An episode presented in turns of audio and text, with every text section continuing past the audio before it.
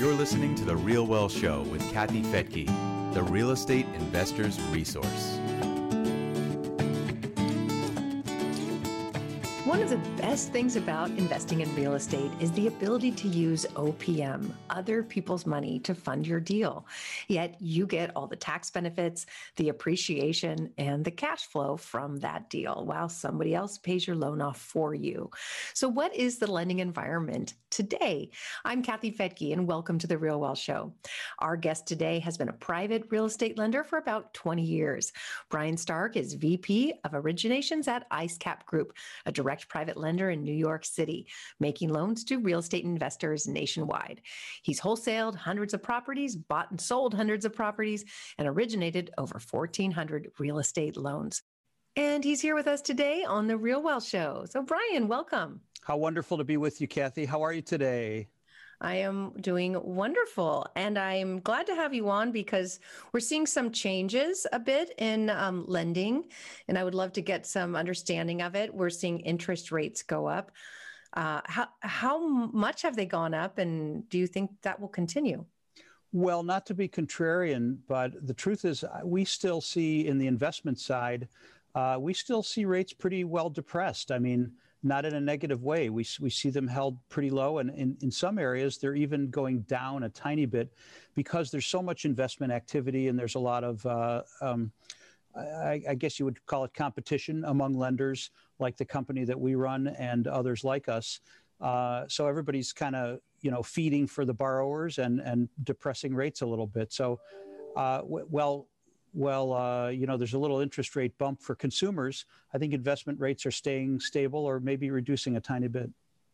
Wow, that is yeah. really good news. I It's great news, yeah. I, I was I could see that because there is so much ch- there's so much money out there chasing some kind of yield and not yep. able to get it, but lending provides that. So yeah. I, am not surprised, but I just haven't really heard that. Is it is it more uh, private lenders and not so much the Fannie Freddie lenders, the conventional? Yeah. So for the purpose of this discussion, Kathy, there's two buckets, if you will. One bucket would be government-backed money, like Fannie, Freddie, banks, you know, the people with the big fancy buildings downtown. Uh, and then the other bucket would be all the private lenders. And when we say private lenders, we're not just talking about the nice guy that you sit next to in church who's got a couple hundred thousand in their IRA. I'm talking about what have now become, in the last five, six years, multi billion dollar companies that have raised huge rounds of capital raises. Uh, hedge funds, private equity funds are in this business. Our company has its own fund, family offices. We're talking about very substantial private institutions that are in the business of making loans to real estate investors for fix and flips, buy and holds, and those companies are very competitive. I mean, we're not uh, we're not governed by United States government regulations uh, in most cases. We're not uh, government governed by um, stockholders. We're basically governed by the owners of the company who, you know, on a, on a given morning might say, hey, you know, let's get into this business. Hey, let's lower our rates. Hey, let's do, you know, higher LTVs. Let's go, let's go, you know, uh, compete with this company or that company. I want 50 more borrowers this month. Let's do another 50 million this month. And just that fast, they can lower their rates because it's their money. Well, they must fall under some kind of regulation. I imagine it's well, pretty strict still. to, to the extent that you and I are both regulated, we're not allowed to drive past a certain speed or steal somebody's uh, car or what. We're regulated to that degree, but there's very little regulation of business to business lending.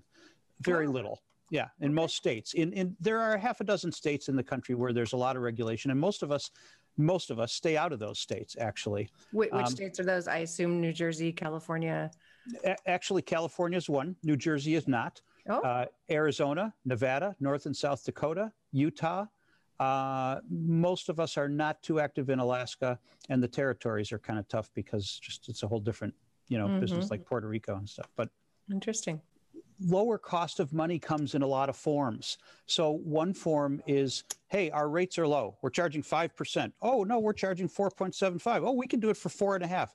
But another lower cost of money is lowering fees, closing faster, raising what we call leverage. So we'll lend 80%. Oh, we'll lend 85%. Oh, we'll lend 80%. We'll lend 100%. So all those things are coming together to make more money available at a lower rate. And it's been said, by the way, that there's over $2 trillion with a T mm. looking for a home. Liquid money that's literally sitting in investors' bank accounts. Well, I'm uh, not surprised since five trillion was just created in the past year. So it has to go somewhere and it likes to go right. to real estate. It sure does. Yeah, absolutely. Absolutely. Yeah. So you were going to say? I, I was going to say that uh, we know that there were eviction moratoriums. There were all kinds of mandates this past year. Mm-hmm. Uh, that was confusing, but it did. It mainly applied to government-backed loans, right? So if there was a private lender, they didn't necessarily fall under that regulation, or did they? Well, eviction mandates are different from foreclosure mandates. Um, I think any any property owner wasn't allowed to evict a residential tenant.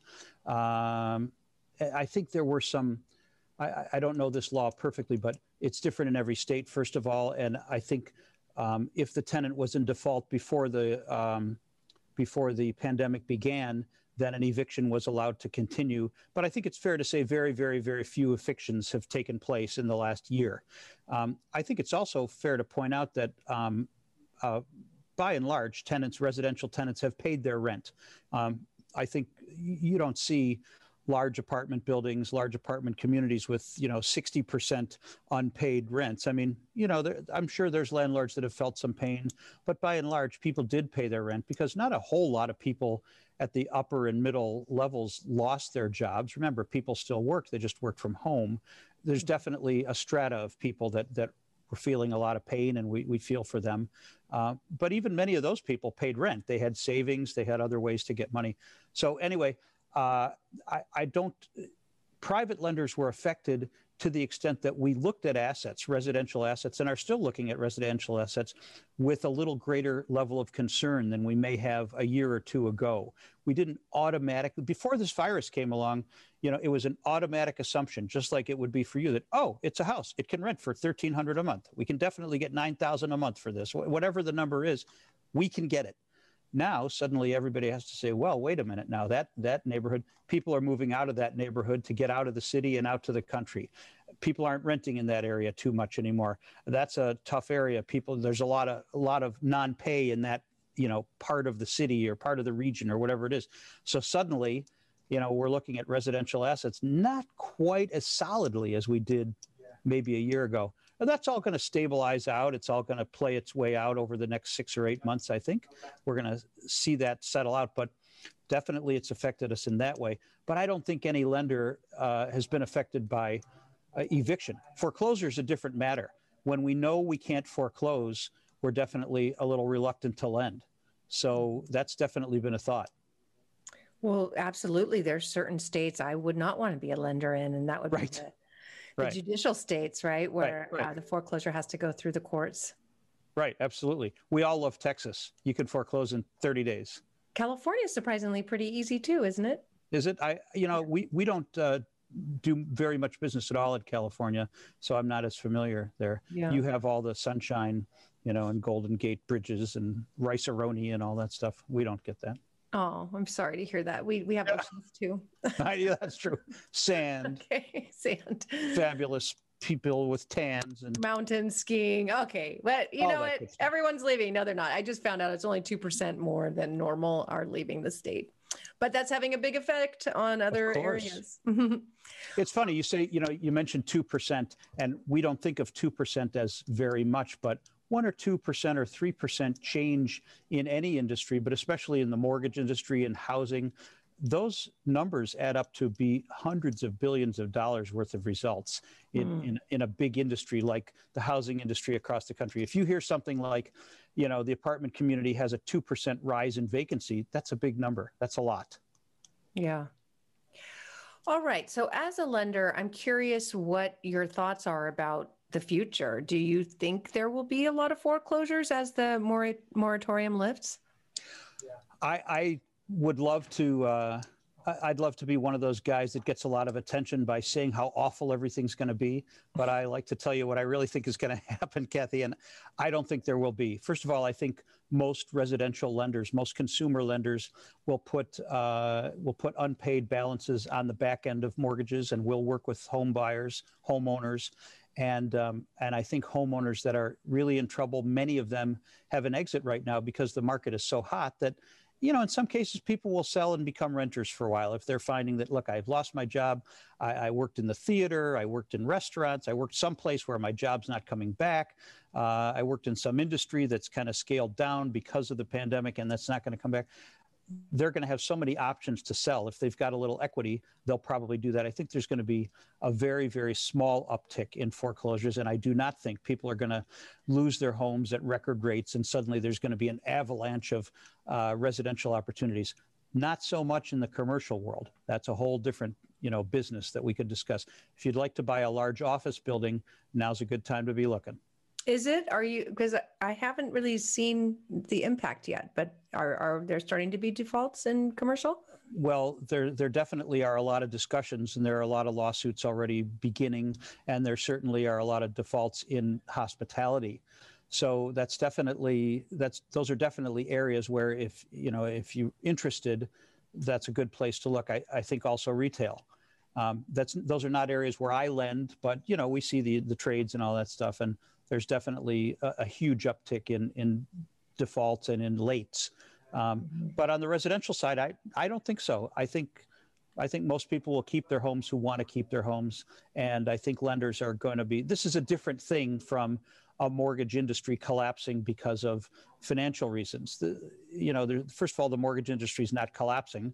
Second of all, uh, this is a, a non-man-made you know thing that everybody understands including every company in the world they have to work with people and they are yeah i don't think any bank wants to go through that foreclosure crisis again no no no and and just think of the the awful press if a large company would be found to be you know taking on a large amount of foreclosures against when people, when people weren't allowed to work yeah not yeah i mean the, you know no bank could tolerate that and, it would be canceled uh, yeah, it sure would. Yes, yeah. it certainly would. Yes.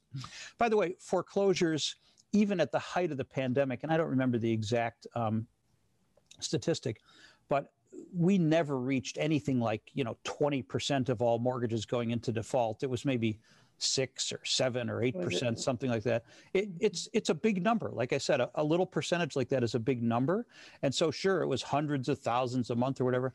But you know, the banks by and large could support that. It's built into their uh, loss ratios. And sure, it was extraordinary, but you know, it's not going to put a large bank out of business. So. And what about the, with the eviction moratorium lifting?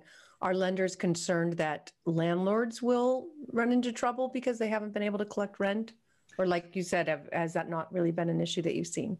Uh, not not an issue that I've seen. It's not quite in our space, but uh, you know, as I look at how that piece of the puzzle plays out, I really don't think lenders are going to be too worried about it uh, for open loans because landlords will, you know, need to make an adjustment. So a landlord has to make a decision. Okay, Mrs. Johnson in Unit 2 hasn't paid for three months, and now I'm allowed to evict, and I got to get rid of her because I need the unit back.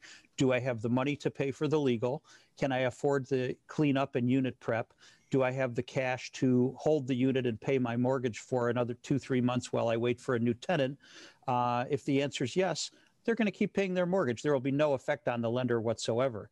If the answer is no, then they're going to have to get creative and figure out a solution you know, I, I suppose there might be a little uptick, you know, as some some mortgagees decide they're going to walk away from their properties, but I, I, just don't see that as being a big deal right now. Uh, yeah, and even if it does happen, there's such a uh, lack of inventory that oh. those oh. rentals will turn into primary residences right right away, or rentals for somebody else. Absolutely. Mm-hmm. Yeah. Yeah. Right. Absolutely. I think I think you're going to see shakeout at the lowest end. That's mm-hmm. where there's going to be problems and and maybe at the very very very highest end so you know if you have a four million dollar house and you're trying to rent it and you found that gee there's not a lot of people paying 50000 a month right now maybe that's going to be a problem or if you have a $39000 house and you're having trouble finding a $650 tenant that's not too surprising either you know mm-hmm. but everything else is should be fine i think generally okay Don't have a $39,000 house. That's rule number one. Yeah. Yeah. Okay. Uh, good advice. Thanks. yeah, absolutely. All right. So, for somebody who is preparing to buy property and, and get more investments, what do they need to to know? Like how, how do they become a very good borrower? Well, that's a great, great question. And I wish more people would ask you that question, you know, long before they call my telephone number. Um, for, first thing we want to see, and I think every lender wants to see, is that you have um, that you have decent credit. We understand that you know you could have a 580 credit score and be a good person. We're not saying that you're not a good person if you have poor credit, but we make loans, and all lenders make loans based on specific numerical criteria. We need to be able to sell our loans either to our own fund, to our own cash management structure, or to Wall Street or other institutions that will buy our loans so that we can turn around and use that money and make more loans. That's the business that we're all in as lenders. Uh, no lender, very few lenders hold all their loans, you know, lend all the money and then just wait for people to pay back. So, number one, got to have decent credit. I would say don't even settle for 650 get that credit up to 7, 7 700 720 as a mid credit score before you come to a private lender to be in this business. Um, if you're going to work with a with a, a formalized private lender if you're going to go to you know raise private capital from private individuals credit's not as important and it's definitely true that you can do that in that way. But speaking from the perspective of somebody who's working in the private lending industry that's number one. Number two you got to have some cash. It's true that there are many ways to do this business without money.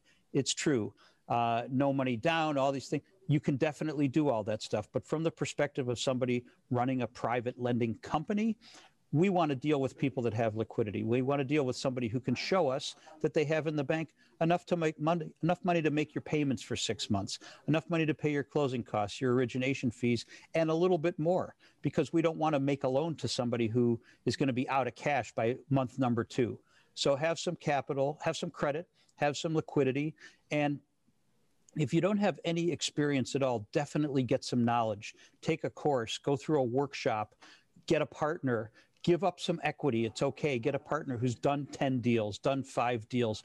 To jump into this business or any business all alone, knowing nothing, having done nothing, with nothing, you're just asking for trouble. You're, it's so easy to make a wrong decision. It's great to do the first six, eight, ten deals with someone who knows what they're doing. So those are three pieces of advice I could I could share with you. That's great. Yeah. and you're suggestions for helping people improve their credit? I know we've worked with a credit repair company mm-hmm. forever, and they keep our they help keep our uh, scores really high. But any other w- th- tips that people should know about how to improve their credit? Well, yeah, I, I have had a couple of uh, a couple of excellent credit repair professionals on my shows, and uh, we work with them as well. And so, what we hear all the time is utilization. Keep it low. Keep it under thirty percent. One way to keep your utilization under 30% is to get a little more credit and use a little bit of it. In other words, some people think, oh, I pay all my bills off. That's wonderful. Great to pay all your bills off. But if you only have two bills and you know you only have $3,000 worth of credit limit, you're not going to have much of a credit score. Get another couple, three credit cards or credit accounts with a couple, $3,000, $5,000 limits. Use 22% of those uh, credit limits so that your utilization rate stays low, but your available credit grows. So keep your utilization low, number one. Pay everything on time, everything. There's no such thing as making one late payment. It can't exist. Pay on time, always. Um, pay a day early if you have to. Set it get up. It automated. Auto- get it yeah. automated. EFT. Just get it. Get it. yep. Because yeah, that one late will uh, really affect your credit. It really does avoid letting anybody pull your credit uh, unless you absolutely need to. Um, definitely, definitely, definitely avoid letting anybody have access to using your credit. You know, don't give your mm-hmm. kids a credit card that can affect your credit score unless you're paying the bill. Don't, don't get a, a credit card with your new boyfriend. right. I was just about to say boyfriend, girlfriend, whatever. Yeah. Yes. De- definitely dangerous. Just just be very, you know, you got to guard your credit like you guard your life. You really do. And and just it's a it's an ongoing process to build it and manage it and maintain it. Check it all the time, once a week. Go in those accounts, make sure everything's cool, and if it's not, set aside time and fix it. Yeah, that's a it's a really good advice. I we're doing a, a refi to these incredibly low rates. We we missed the super super low, but we we're still getting a good rate, and uh, I al- we almost didn't get funded because I didn't have enough credit cards. I have two credit cards and one I never use and actually couldn't even find it. And the other one I just buy a cup of coffee every now and then. So I don't use them and they didn't like that I didn't use them and didn't have more. So, you know, who would have thought? I, I will say it's a little different once you become truly wealthy and I don't know your actual, you know, net worth, but I know you're successful once you become truly wealthy, it's a little different because you can do different things. You know, when you're in the high sevens, low eight credit score, low 800 credit score area, and you have assets, you know, and you have substantial income, you can operate a little differently. You, you, you might not need to follow those rules that I just described for somebody getting started. Got it. Okay. Well, we're just about out of time, but is there anything else that our audience needs to know? Well, I, I, I will say this. Uh, first of all, the best time to get started investing in real estate was yesterday. So, whatever day you're thinking about starting, don't let any time go by. Just get started, jump in, figure it out, get going. Real estate takes time. It's a building thing. It takes time to build equity, it takes time to put deals together, it takes time for deals to happen. So, get started as soon as you possibly can. Get all the education that you possibly can you know, learn everything, become like a sponge, learn as much as you possibly can, balance that knowledge against people who are just trying to sell you courses that may or may not have good information. Spend as much time as you can with people who are truly successful in the business, not people who act successful, but people who are successful. What kind of a watch they wear, or shoes they wear, or car they drive, which may or may not be paid for, doesn't matter. What kind of assets they own is what you want to look for. I know a guy who's worth easily a $100 million. He wears mostly t shirts, sandals, and shorts now. You'd never know. He's, he's got all that stuff. In fact, most of the guys in this business, I say guys because I really mean men, uh, that I know who are very, very, very successful, you'd never know. But if you look at their assets, those are the guys you want to hang out with. You're going to learn a lot in 10 minutes from those people. Spend your time with people who are where you want to be. Yeah, that's our favorite game. where I live is is trying to figure out are they a billionaire or a homeless person because it's sometimes you cannot tell. yeah, that's right. anyway, um, okay, so the, it seems like the one reason why somebody wouldn't do what you just said is fear that the economy is going to collapse, that prices have been going up for too long, that we're going to see another 2008, and you know, what are your thoughts on that? The economy is going to collapse. Yes, we don't know when, but it will happen. The economy is cyclical. It always happens. The economy will collapse sometime. Who cares? There's always good deals to be had. Just learn to watch, be careful. Don't borrow too much. Don't leverage yourself too heavily. Always have cash. Keep your credit strong. When the economy collapses, great, go buy more. Yeah, you know, I, I knew lots of people. Um, I wrote about it in my book, Retire Rich with Rentals. My mom's pastor had 10 rental properties during the downturn. They most certainly lost value, that those properties, but he didn't sell them. He right. didn't sell them. He was collecting the, the rent and he was living off of the rental income. And during that time, actually rents went up because more and more people had lost their homes and were renting. Right. So, you know, he didn't actually feel the recession and now those homes have gone up dramatically in value. So if you're holding for rental income, you don't need to worry so much about the value of the property unless you're That's right. sell. Right, absolutely. Absolutely. This is a long game 10, 20, 30, 40, 50 years you're going to be in this business. Yep. All right, Brian. Well, it was really a pleasure to have you here. Thank you so much for joining me here on The Real Wealth Show. Pleasure's mine, Kathy. Thank you very much and uh, make it a fantastic day. And thank you for joining me here on The Real Wealth Show. You can get a whole list of resources on our website, which includes lenders and property managers and teams who can help you find the property, they renovate it for you, and have that property management in place and insurance agents, inspectors, all kinds of information and resources. Again, at our website, realwealthshow.com. Just click on the Invest tab. Have a wonderful rest of your day, and thanks so much for joining me here on The Real Wealth Show.